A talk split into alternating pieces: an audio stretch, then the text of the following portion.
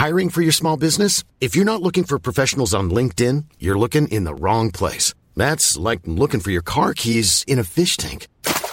LinkedIn helps you hire professionals you can't find anywhere else, even those who aren't actively searching for a new job but might be open to the perfect role. In a given month, over 70% of LinkedIn users don't even visit other leading job sites. So start looking in the right place. With LinkedIn, you can hire professionals like a professional. Post your free job on linkedin.com slash people today. Wow. Nice. Yeah. What you're hearing are the sounds of people everywhere putting on Bombas socks, underwear, and t-shirts made from absurdly soft materials that feel like plush clouds. Yeah, that plush. And the best part? For every item you purchase, Bombas donates another to someone facing homelessness.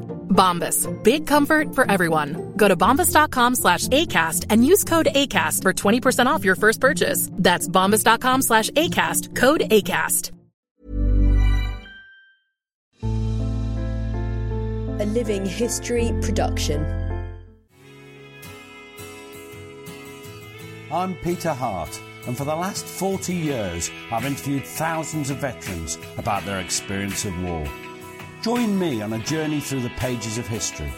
Welcome to Peter Hart's Military History. I'm Peter Hart, and I'm with Gary Bain. Gary, how are you feeling today? I'm, I'm good today, Peter. We're, we're moving into autumn and winter, so uh, dressed a little differently to, to how you normally see me. Yeah, indeed. You know, I, I, I personally find those frilly dresses a little off-putting, so I'm quite glad you've gone into uh, uh, this sort of uh, well, what, what do you call it? Those long midi dresses we used to call them in the 1970s, and it covers more of your legs. It's always a blessing. I wouldn't know. I'm too young.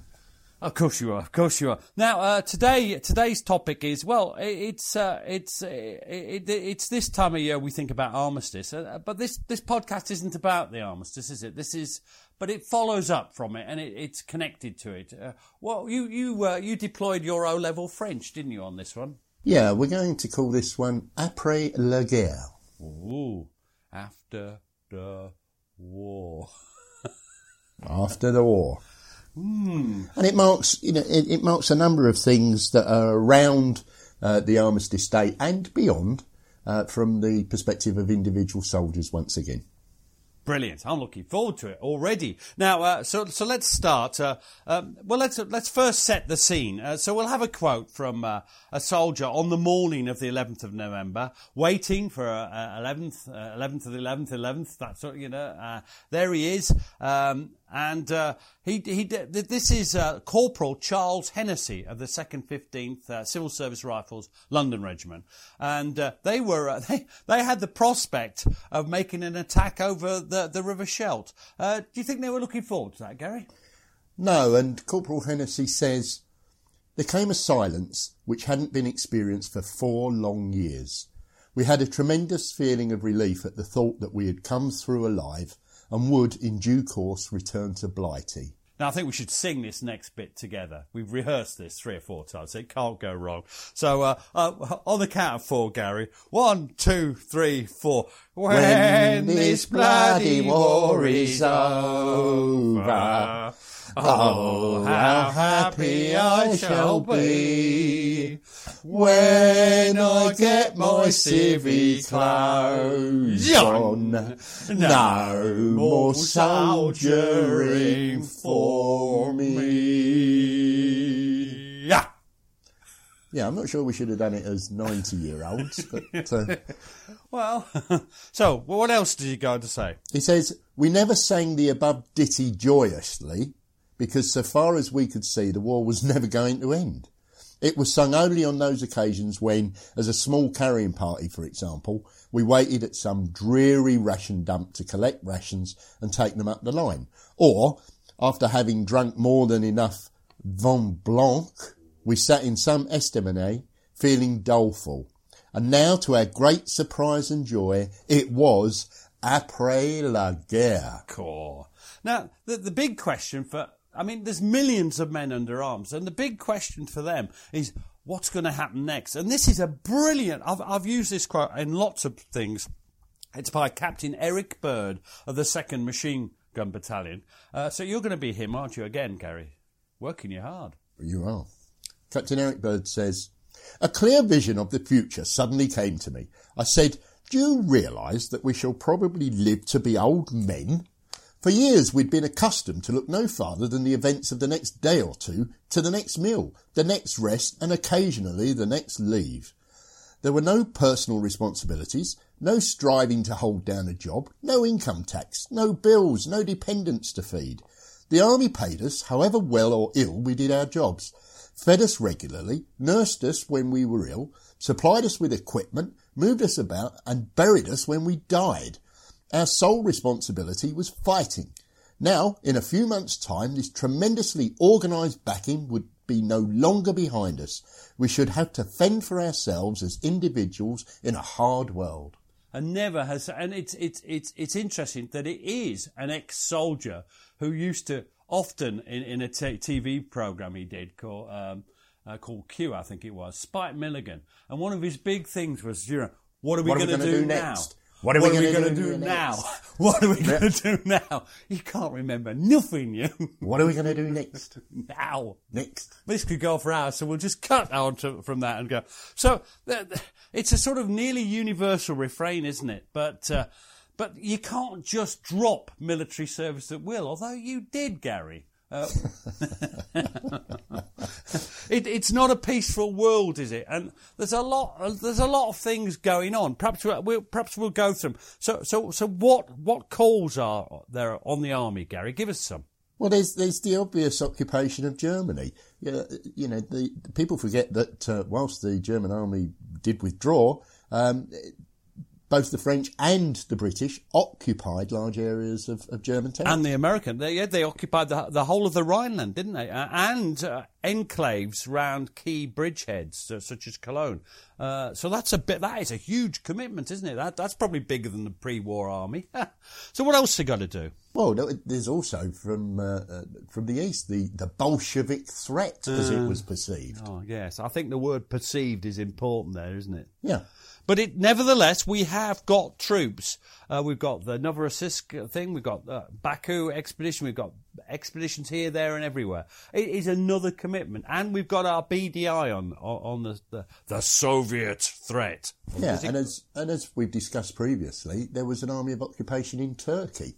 Um, you know, we re-landed uh, in Gallipoli in all the places that we'd failed to. Uh, Uh, to, to gain victory in 1915, and there was an army of occupation in Turkey too. Yeah, uh, Constantinople, Istanbul was occupied, and, but there was a, a, a couple of divisions, British and French divisions, around Kilia Bay, which is uh, which is on the Gallipoli Peninsula.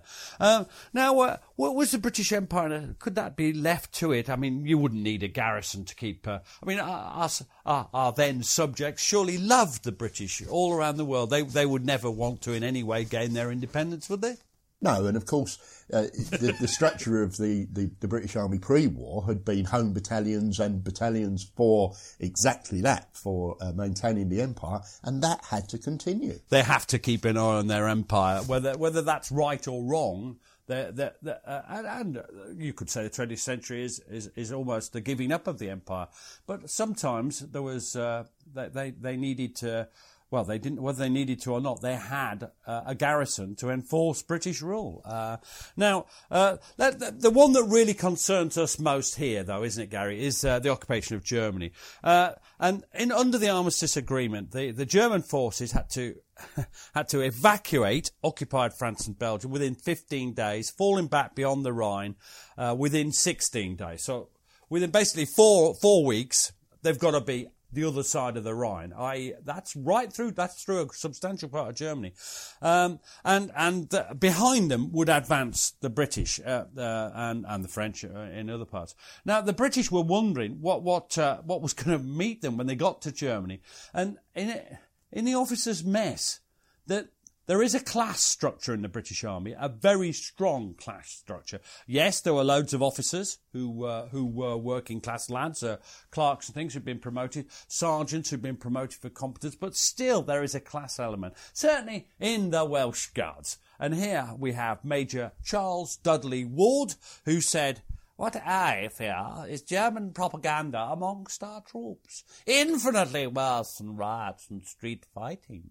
The men hate the Hun now, but if he gives in peace with, if he lives in peace with them, that hatred may give way to tolerance, and so to friendliness and absorb absorption of revolutionary doctrine, discontent and trouble. And as the war gradually drifted to Bloodnok. I, I, I take it Dudley Ward was Welsh. No, he bloody wasn't Welsh, and hardly any of them are. Uh, anyway, the, the British Advance Guard is the first cavalry division, and they and they get to the German border first of December, and three days later, the infantry of the 29th Division they get to the frontier. Um, it's a bit of an anticlimax in some way when they get into Germany, isn't it? Uh, because when they get there, the Germans, in all our and, and our media then and now is full of propaganda, and the Germans were conceived as monsters. Uh, were they? And you're going to be Private Norman Cliff. Now he's a wonderful character. He's first Grenadier Guards. Come on then. Uh, what, what what what does he find when he gets to Cologne? The people of Cologne welcomed us as rescuers from anarchy. It was a city of hunger and misery. One felt ashamed to see the damage to the lovely cathedral, and even more ashamed to walk about well fed while children begged for food. We were met not with hatred, but with fear, and offered friendly hospitality that was not without a tinge of not so admirable subservience. Despite their pitiable circumstances, lowly citizens invited us into their homes and pressed us to share their meagre fare, and we were at once aware that the Huns were not such bestial monsters as we had been led to believe, but human beings sharing the same sufferings and decent feelings as ourselves. Sure, you've got decent feelings, Gary. I've got decent feelings for you, Pete. Oh. anyway, the, so the British moved beyond. So they have bridgeheads over the Rhine, and the Cologne is the, the main British one. Uh, uh, the, I think there's another one. I can't remember what it's called. And they put a, a basic defence works around that, Ju- digging in a few trenches, outposts. Uh, there's a six mile. Uh, there's a perimeter, and then there's a six mile neutral zone.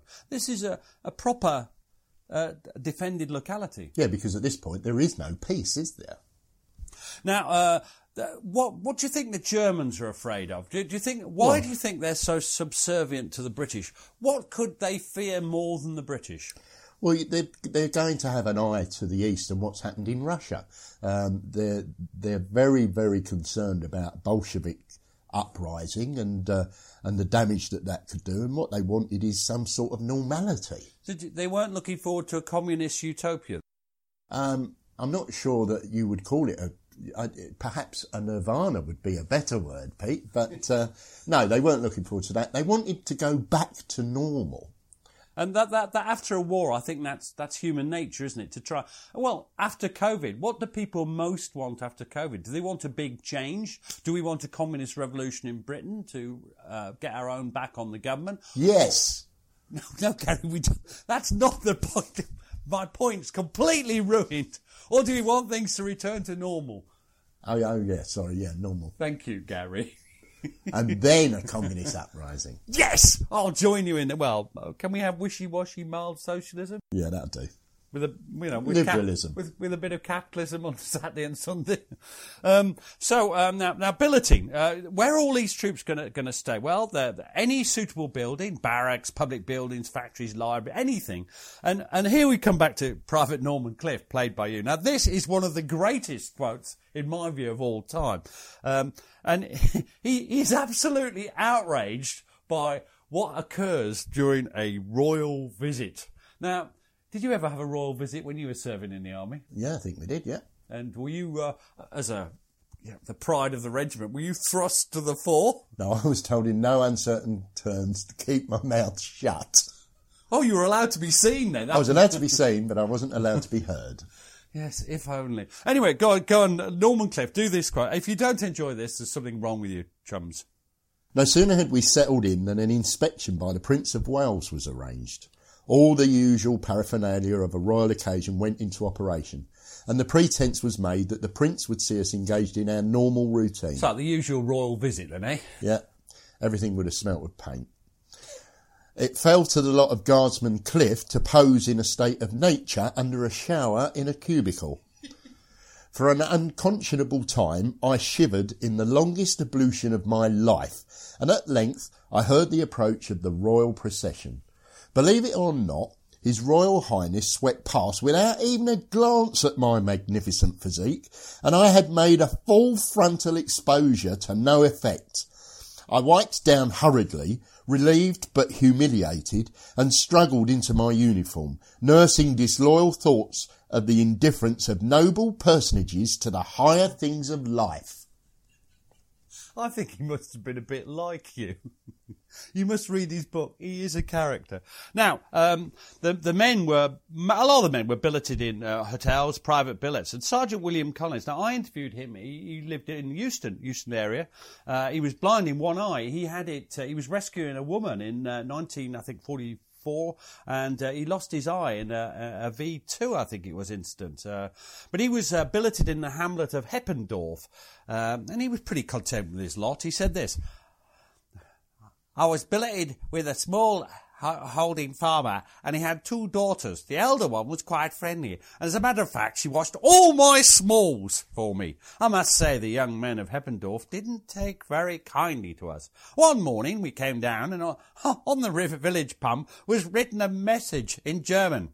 It took four and a half years for the brave British troops to conquer the German army, but they conquered the girls of Heppendorf in one night.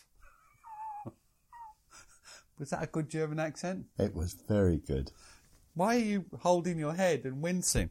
Anyway, one of the things I think it, it matters a lot to us because that's sort of mildly funny. Lots of German women uh, uh, sleeping with British soldiers. Uh, is, is, that funny? Well, we don't think it is, do we, Gary? Because actually, they may have appeared to be amorous, but is there an underlying reason why why why? Uh, yeah, this is a quote by Guardsman Horace Calvert, the 2nd Grenadier, Grenadier Guards, and he says, It was full of ladies of easy virtue.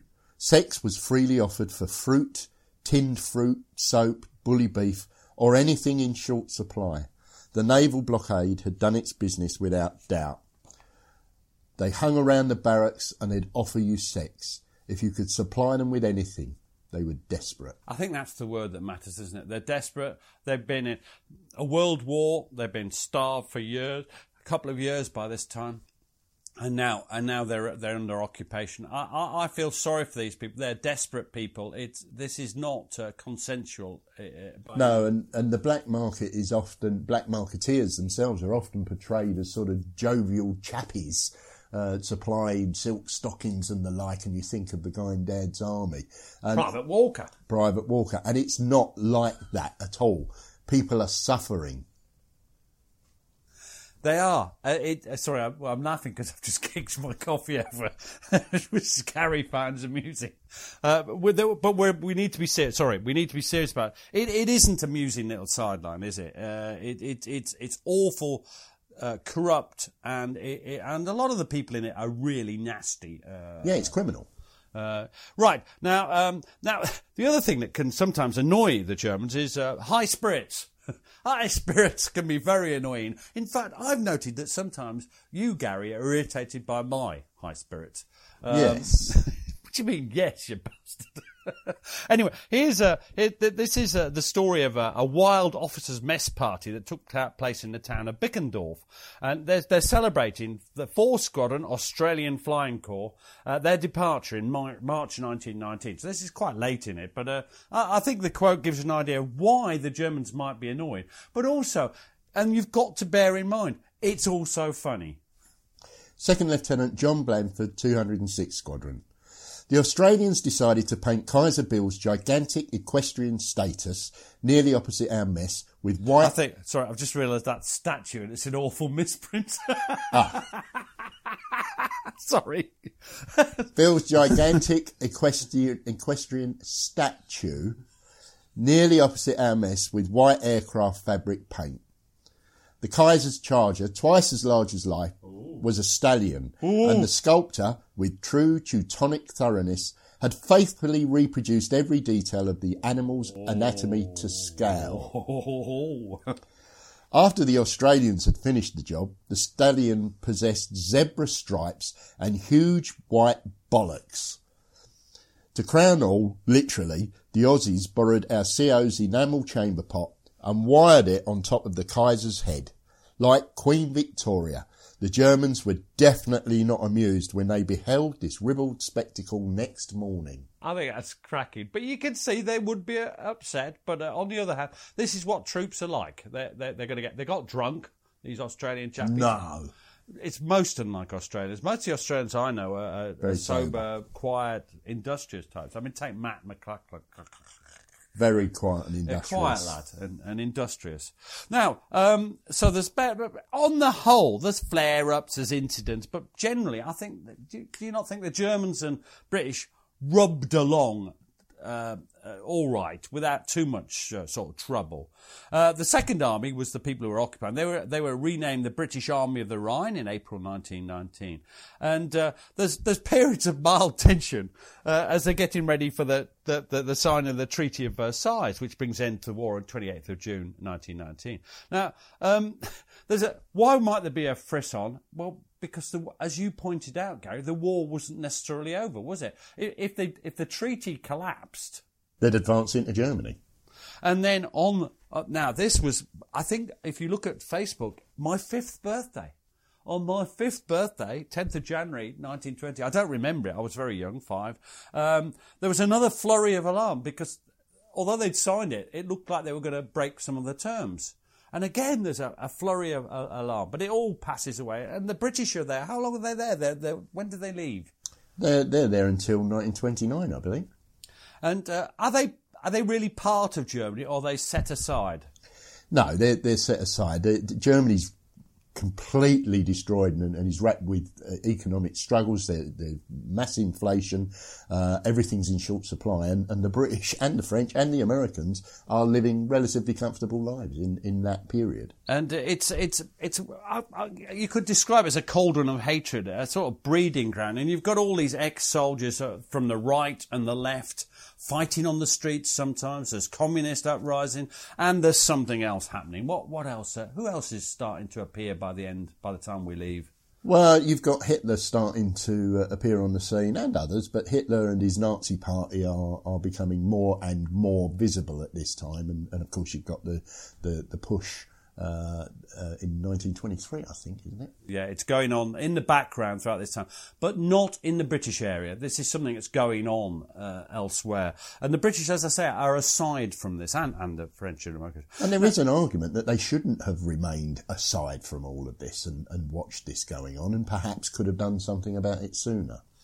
I have to be honest, I don't know enough about it, but it is a, it's certainly one of those thoughts. Nor do I, but it doesn't stop me saying it. Well, I, I'm tempering, uh, tempering admiration for your thoughts with uh, historianly caution, because I don't know what the bloody hell I'm talking about there. Now, um, uh, do, you- do you think the troops uh, were enjoying their time in, uh, well, wherever they are? Let's look at Germany, France, Belgium. Do you think the troops are enjoying themselves, uh, you know, having a nice rest, or do you think they want to get home? No, firstly, they'll be bored. Secondly, they will want to get home. The, the, the war gave them a purpose, and that purpose isn't there anymore.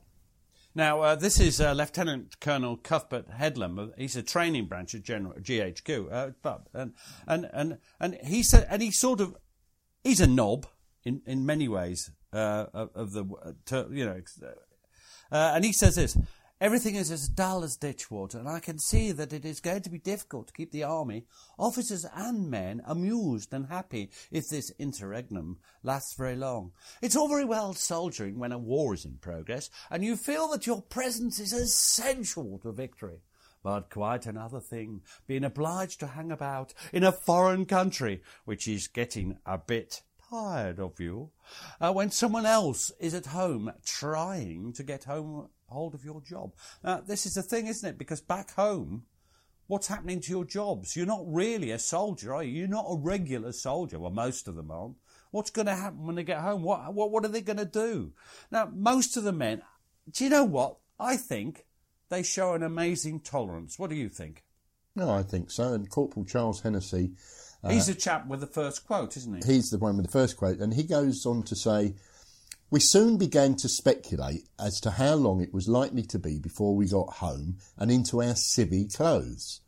As individuals, we were quite ready to go home at once, but we appreciated that some time must elapse before we could all hope to be back in civilian life.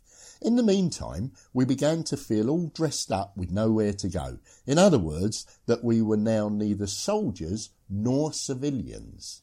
Uh, that's a good point. So I think uh, Headlam's showing an understanding of uh, the problems, and I think Hennessy, from his side, is showing an understanding as well. It doesn't mean that there isn't a great demand to go home. Now, uh, one job that is often forgotten, and uh, I believe uh, one of our great friends, uh, Rob Thompson, has done a lot of work on this, is, is that of salvage, of trying to trying to clear up the battlefield, get rid of the battle, battlefield debris. Now, it's bloody dangerous at times, and this is uh, Lieutenant Colonel Thomas Banks of the 10th Essex Regiment. Now, I'm sure as an officer of the Essex Regiment, he has a, an Essex accent, so I will now attempt an Essex accent. Oh dear. Call blimey. Instead of garnering the, the, the, Australian, instead of garnering the fruits of victory in Rhineland, we were set to gather in the rusty aftermath of war, which abounded on the fields of combat. Miles and miles of barbed wire we must have reeled in. Hundreds and hundreds of tin hats, Boche and British, were picked up. And bombs, rifles, shells, guns, aeroplanes, ammunition boxes, derelict wagons, loads of timber, and every conceivable form of wall material accumulated pyramid like in monumental mounds along the sides of the roadways. The energy we expended on the new task in the first few weeks was colossal. But the machinery for getting the stuff away to Blighty not conspicuously adequate. He means it bloody was in, inadequate. Well, that's a posh way of putting it. And gradually it began to dawn on the consciousness of the soldier man that there was scant chance of much of the mouldering stuff we'd collected ever seeing the white cliffs of old England. In other words, they're mounding all this stuff, gathering it up, and then they realise why. What's happening to it? Lieutenant Colonel. Right. Now you're going to be, and this bloke is posh, and he's also author of uh, a brilliant uh, book, uh, uh Lieutenant Colonel Rowland Feilding. Now you probably think that's a misprint the way he spelt his name, but he just couldn't spell his name.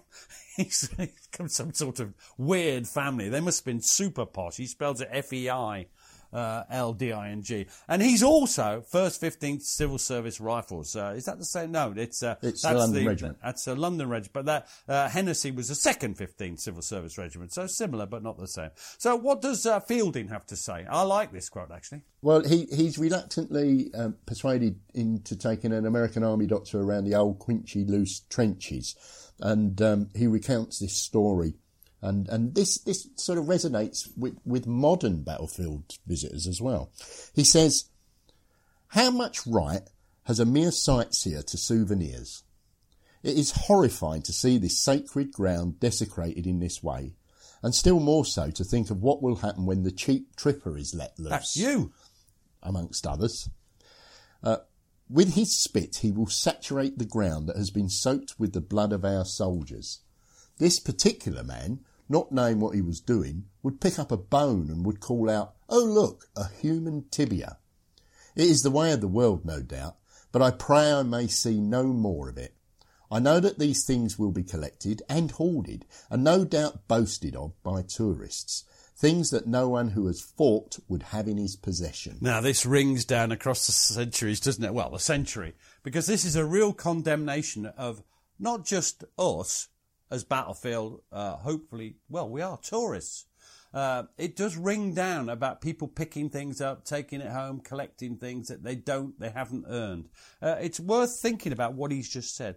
Now, the, the, the story goes on because he's taking his doctor around the, the, the, thing, and, and, and then there's a story that also rings down across the centuries as a warning. Century. Yeah, I mean things that we would regard as highly dangerous and irresponsible.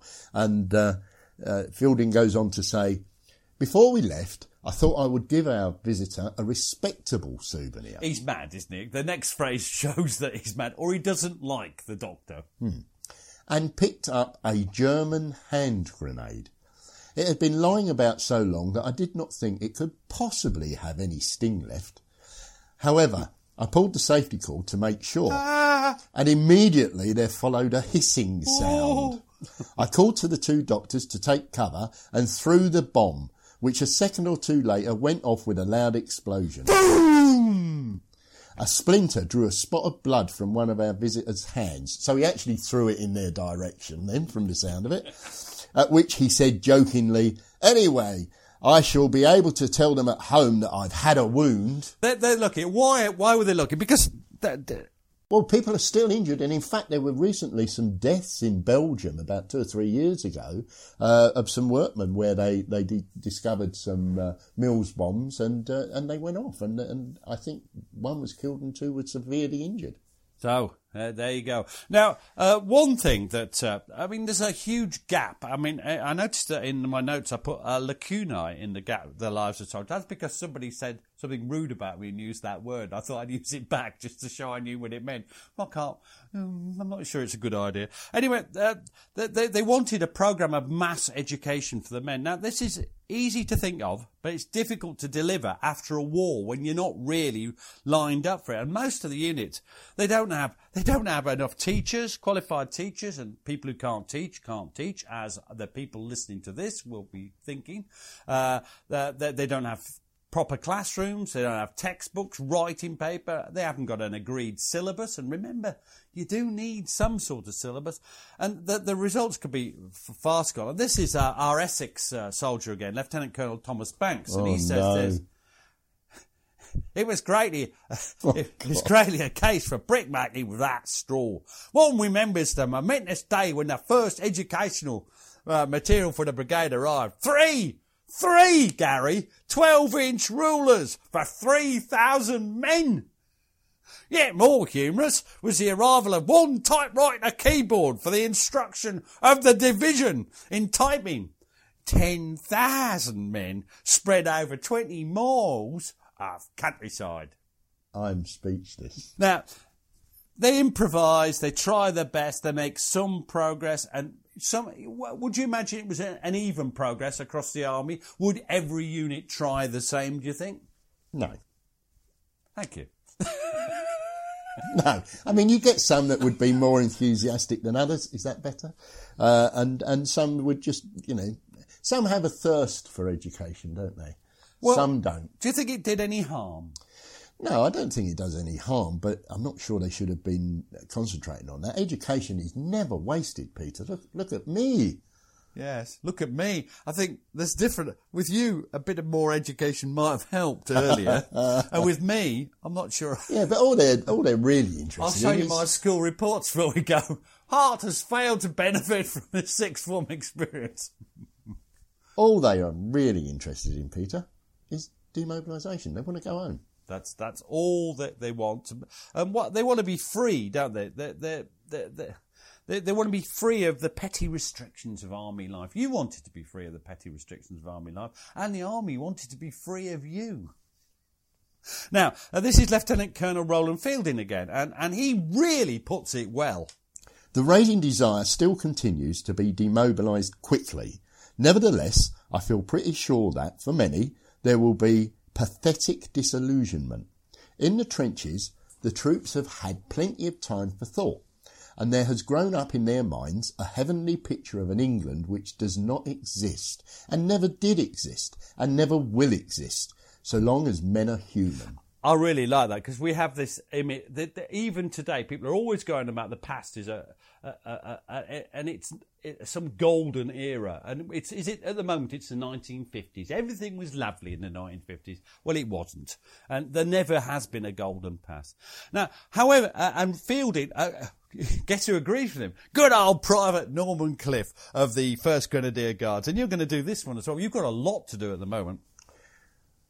We were all impatient to be freed from regimentation, to return home, to be free individuals again, to recover our dignity as human beings, to cast off uniforms, to be done with parades and ball, to cease to be bawled at and ordered about, to get away from all the noise of guns and drums and bugles and barking NCOs, to possess our own souls and to be masters of our own lives. What unimaginably heavenly bliss awaited us.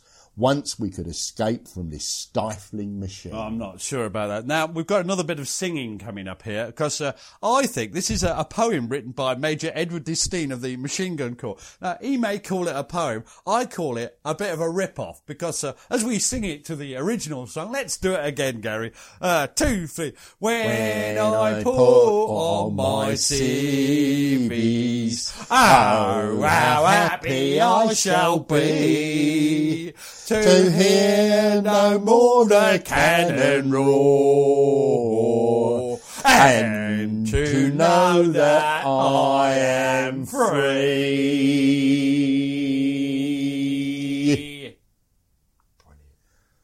Uh, what a rip-off of that other pair. Poets are terrible, aren't they? They've just got no conscience. It sounds like the second verse of the previous one, doesn't it? Yeah, it does. Right now, uh, now demobilisation. It's a huge undertaking. Is it easy? Is it easy? I mean, it had gone from what four hundred thousand. That's a maximum pre-war. Uh, it's more like two hundred fifty thousand, but it's all a TA as well. To three million eight hundred thousand, and that's going to go back to 300,000 or whatever. How are they going to do that without triggering civil and industrial uh, chaos? And how difficult is it going to be? Um, you know, they've given assurances employers have promised jobs back, government promised people could have their jobs back. The men are bound to worry though. Best will in the world, there's always going to be injustices. There's going to be winners, there's going to be losers, and then there's going to be the, the trouble, uh, whatever they do as to the order and manner of demobilisation. And the government do a system of piecemeal demobilisation and, and they give priority to pivotal men who'd worked in processions essential to get the British economy going Professions. The professions, yeah. They yeah. didn't work in processions. They might have done. They might have done. They, they might have done the odd procession. Yeah. Now, give me a bit of leeway, Gary. Uh, anyway, um, so so so so so what's the, the, the, the let's let's go through. So what what what's first then? Uh, so the battalions would uh, gradually be reduced to a cadre, with the first go being the civil servants, the people who are actually going to do the demobilising, referred to as demobilisers. Did you think of that? Uh, no, I didn't think of that. So, but you need somebody to administer it, and that, that seems entirely reasonable to me at this point. Well, uh, somebody has to run a scheme. Now, the next, the, the, the priority groups are coal miners. Yep, Yep, I can see that. that. Uh, they've been called up in uh, early 1918. Ju- ju- uh, agricultural workers. Yep. Yep, got to feed people. Seamen. And fishermen. Oh. uh, shipbuilders. Yeah, yeah. Building trades. Yeah, yeah, yeah. Students. Mm. Maybe not. And teachers. Yep. Oh, no, well, well, even that's a bit debatable, I think. But the, then, the, then the early volunteers would be released, uh, and the conscripts were supposed to be at the back of the queue. Uh, regular soldiers would have to complete their uh, their uh, period of service, um, and that in all, I I mean, seventeen thousand soldiers, I reckon, would be demobilised a day from the Western Front. Uh, and a soldier would be sent back to a corps concentration camp, then a series of staging camps, an embarkation camp, a disembarkation camp, and finally a dispersal camp. So apparently these soldiers were as camp as hell. Oh dear. Now these camps, uh, finally, the dispersal camps were, were hopefully really close to their home. Yeah. The, the idea was to get them to be close. Not sure whether that I think you should have gone down the route of camp coff- coffee, to be honest, rather than the, the, the I route you chose. unreservedly. Um, now, uh, it's a it's a mixture of pragmatism and principle, isn't it? Really, this uh, it's. Um, uh, do you think it? Uh, do you think it, it? Do you think it worked? Well, I should imagine there's a few people like I would have done, be sat at the sidelines thinking, well, hang on a minute, what about me?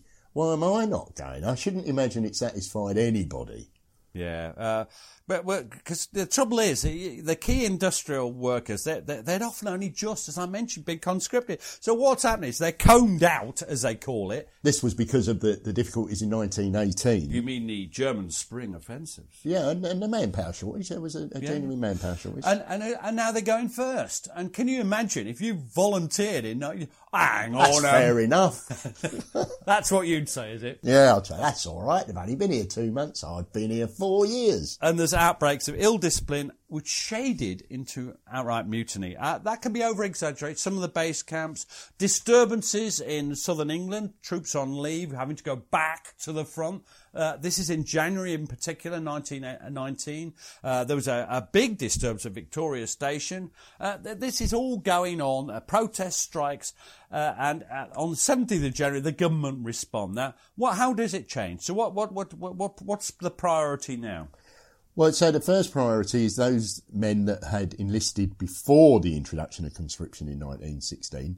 Um, there was some exceptions to that. There were compassionate cases. Uh, if you've got, for example, three or more wound stripes, those who were over 41 years I'm old. in the clear. Uh, there was uh, a limited number of those pivotal men, as they were described, of 250,000, and that included those that were, were needed to administer the system. Well, that, that is sensible. You, you, you, we both agree with yeah, that. yeah. sensible. Uh, and a new act brought in, it allowed compulsory military service uh, to, to be extended till 1920. That's, I could see why they've done that. That's just keeping it going. Uh, uh, but they do something else. What do they do to try and cheer up the men? What do men like? Hurrah! They doubled the pay rates. Yeah. Yes. And in total, I think this works. Uh, the the trouble dies down. There's the odd sporadic outbreak of unrest, but basically it, they ca- they calm down, don't they? Everybody it ebbs away, doesn't it? It does. Uh, now the demob. We're going to look at the demob process because um, it's labour intensive, and every unit sets up its own in-house organisation. And and the one that we're going to look at is the First Sixth Cheshire Regiment, where Lance Corporal Walter Williamson runs the scheme. Uh, and uh, I love the first quote because it just shows that human nature hasn't changed, Gary. Lance Corporal Walter Williamson, 1st 6th Cheshire Regiment. Miners are first priority. I've evidently been misinformed in my early youth when I was taught that Cheshire was an agricultural county. As I was surprised when a call went round the battalion for miners, about 50% reported to the demob office. Then the fun started. When it was explained that they would be put into mines by the government, there was a sudden reduction in the number of miners and the Cheshires reverted to a more agricultural flavour. Now, people like you, that is, Gary, I recognise your type of person. you can go home if you're a miner. I'm a miner! and so's my wife. and you have to go down the mine. Hands down. the pace of the, the demobilisation gradually occurs, and, and by late January 1990, they're struggling to keep up. Uh, but uh, Williamson and, and his assistant, uh, as a well organised drill, as each victim, as they call them, appeared to be demobilised. He goes through it. So, so you've got the next quote. We've got a lot of quotes from Williamson now. Tommy with half a dozen small forms, me with that monumental and now famous form Z 10, which was the dis, uh, dispersal certificate, Tommy snaps at him, number! And I yell, name! And he gets a crick in his neck and, in, and an impediment in his speech, trying to answer us both at once. So they've done that deliberately. I can go on filling my forms up from the information I have, while I can hear Tommy at it. Have you a pair of socks, etc. Then a pause. Then the famous question, have you anything wrong with you? Instead of, do you wish to claim for any physical disability due to your military service? Why do you think, did they ask that of you when you left? Have you anything wrong with you other than this list I've got on this letter from your officer?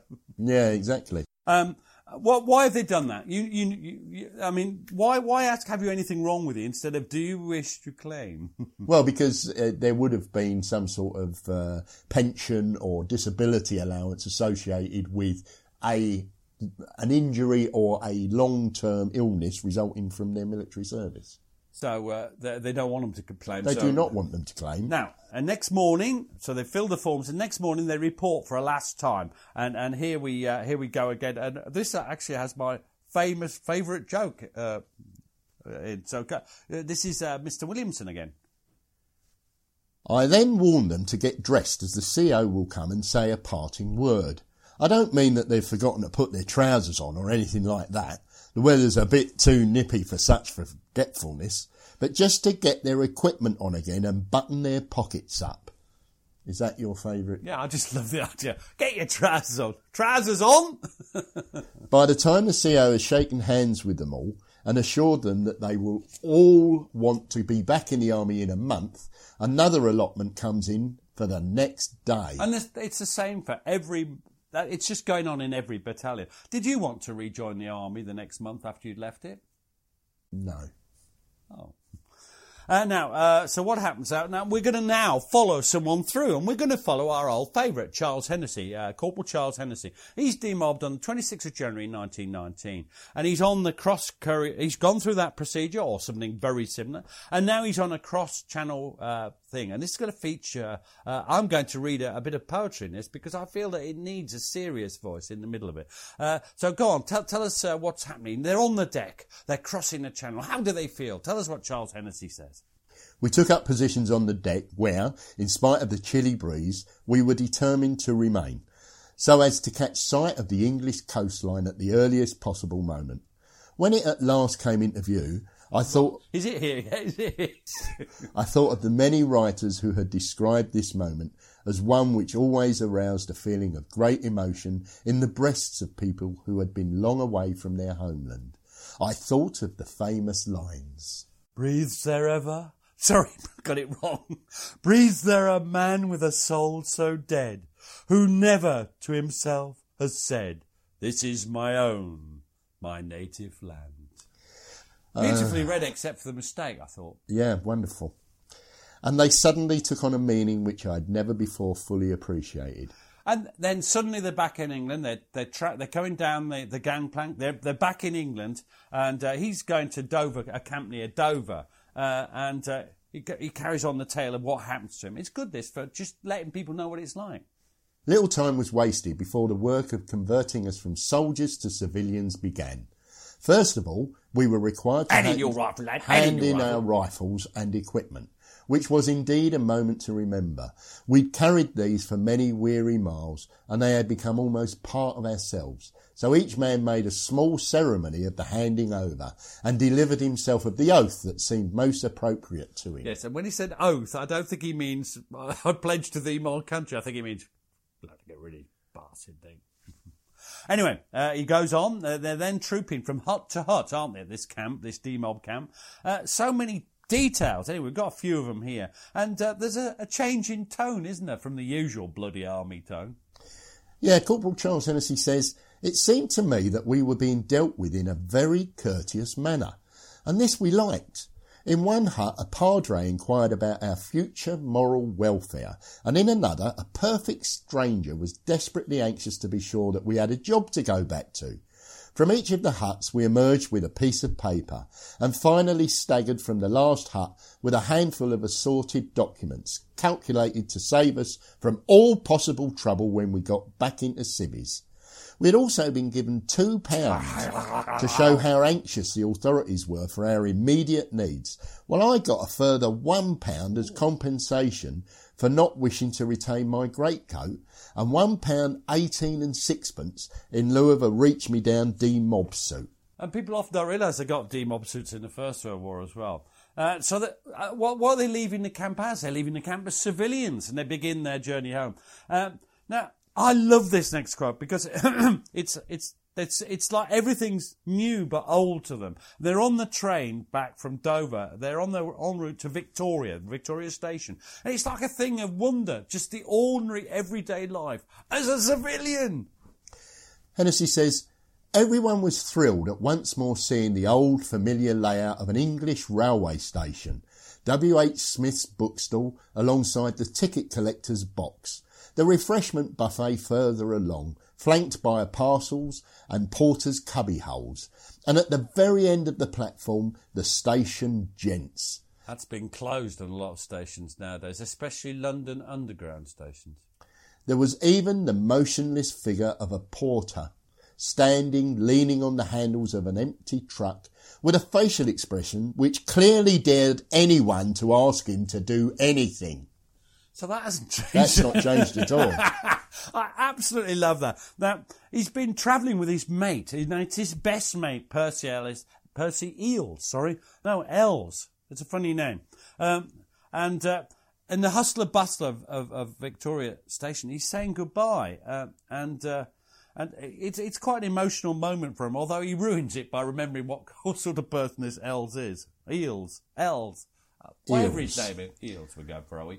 Well, it's spelt W-E-L-S, so I think it's eels. At the barrier were about a dozen elderly ladies, obviously come to welcome the troops home. Hello. Their outstretched hands and friendly smiles were more welcome to us than the best brass band in the land. Percy Eels and I got through the barrier at last and found ourselves saying goodbye to each other after being in close contact since 1916. He did his job as a stretcher bearer with his sleeves rolled up to the elbows and a dirty stub of cigarette in the corner of his mouth, but never failed to cheer his patients up as he cursed them for being silly enough to get in the way of a bullet. I wonder if he was a porter in civilian life. Cigarette ash all over the wounds. And abuse. Fantastic. Then, then a bus ride home, isn't it? And we even know what bus it is, a number 16 to Kilburn. Uh, I, but it's a bit of an anticlimax when he gets home, the prodigal return, because uh, the rest of it, his brothers are still away on Warsaw. But it, it, this is another lovely bit. When I reached my house, I found my mother and sister there, having no idea that I was about to descend on them at that particular time. After a hot meal and a rest, then a bath, I felt much better. And since I had previously flung my uniform, underclothing and socks into the garden to be burnt on the morrow, I really began to feel myself a civilian again. And that's a, a lovely thing. It's it's the old thing: wash them and then burn, Burn them. Uh, demobilisation would eventually. Uh, the army went from three million eight hundred thousand to just two hundred thirty thousand by nineteen twenty-two. Now, um, just a couple of remarks. Uh, the idea of an aristocracy of the trenches was often twinned with the idea that the, the shared nobler values of military service could be harnessed to the good of society at all. Now, do you think your uh, your shared military values were valued to the good? Sorry, were harnessed to the good of society when you left the army, Gary? Yes. Anyway, Brigadier General Hubert Hart. That's me. Your father? Hope that no, no relative. He's a New Zealander. Hope that none of our family went to New Zealand for good reason. Hope that some good might come of it. He said, "I'm going to read it in my voice, though." And as Mike Yarwood, the world's worst impressionist, once said, so I, I really empathise with him. This is me. In a few days, we'll be taking off these uniforms as we're going to discard with them all that all the khaki has taught us. Uh, are we going to see? It's me. I can't Do it as someone else. I'll do it as someone else. Are we going to discard them with all the, the khaki has taught us, or are we going to draw from our experiences and utilise the knowledge it has given us in such a way that we will be help, with, we will help make our glorious country better, brighter, and a happier place to live in? Perhaps I should never read anything again. Um, anyway, this optimism is often overwhelmed by despair, and so that's an optimistic view. But somebody else, there- there- there's no perfect society, and it's never going to be. And this is this bloke's an idiot, Father Benedict Williamson, and quite rightly, you're playing this part. The England to which we have returned is so different from the England of our hopes and dreams. And when the boys say to me, I'm sorry I came back, I would be happier lying under a little white cross in France. What can I say when I know it is true? If only the wonderful spirit of the trenches had been brought to England, but it has not. The world is more sordid and self-seeking than ever before. Now, I think he's at the other end of the spectrum. That was a wonderful reading, by the way, and I felt an urge to take up religion and to, to And that was me. that, that that was the real That you. was the real me.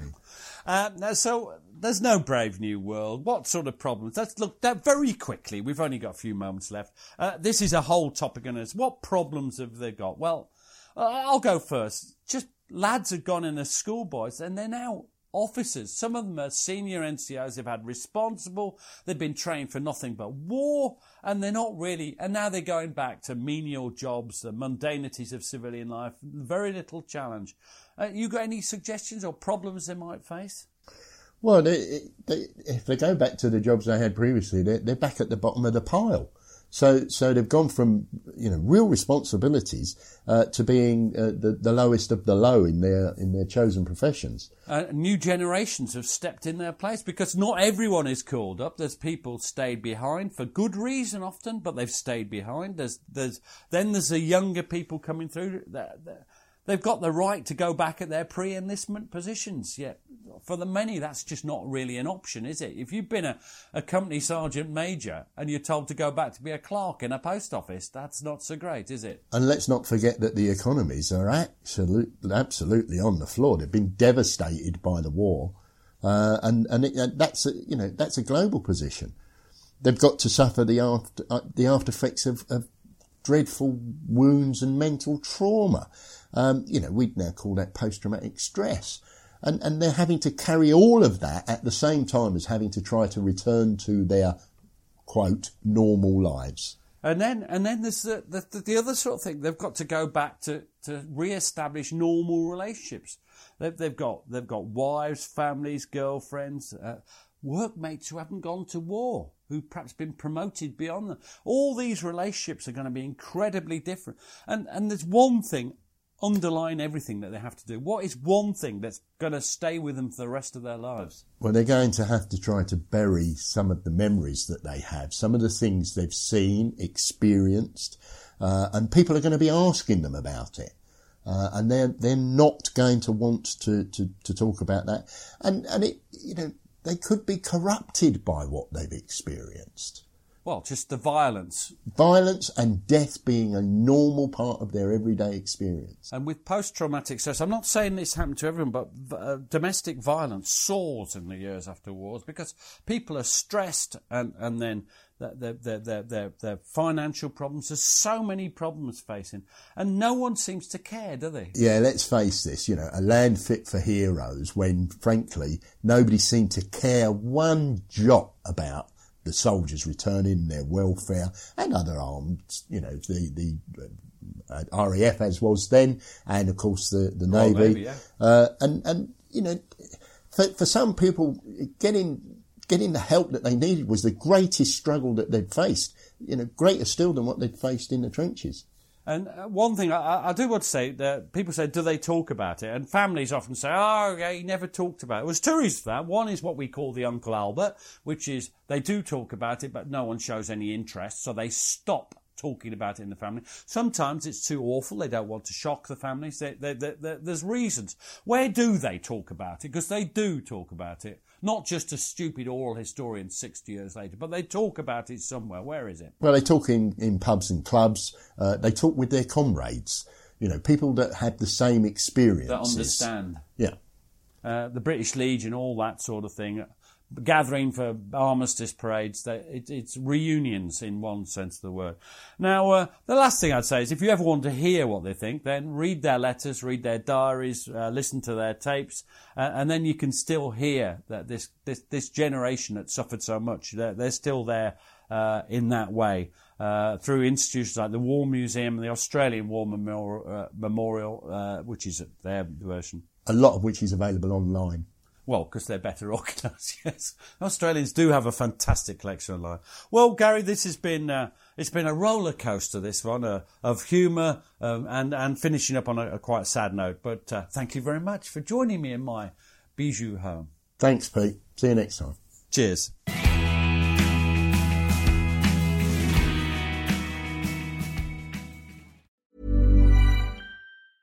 Even when we're on a budget, we still deserve nice things. Quince is a place to scoop up stunning high-end goods for 50 to 80% less than similar brands. They have buttery soft cashmere sweaters starting at $50, luxurious Italian leather bags, and so much more. Plus, Quince only works with factories that use safe, ethical, and responsible manufacturing. Get the high-end goods you'll love without the high price tag with Quince. Go to quince.com/style for free shipping and 365-day returns. Thanks for listening. Follow us on Twitter and Facebook to learn more about each episode. And if you'd like to support the podcast, you have a couple of options. You can buy us a coffee at buymeacoffee forward slash PGMH or consider subscribing to the podcast for only £2 per month and get ad free listening and bonus content. You can find links for both on our Facebook and Twitter accounts. Sounds great, doesn't it?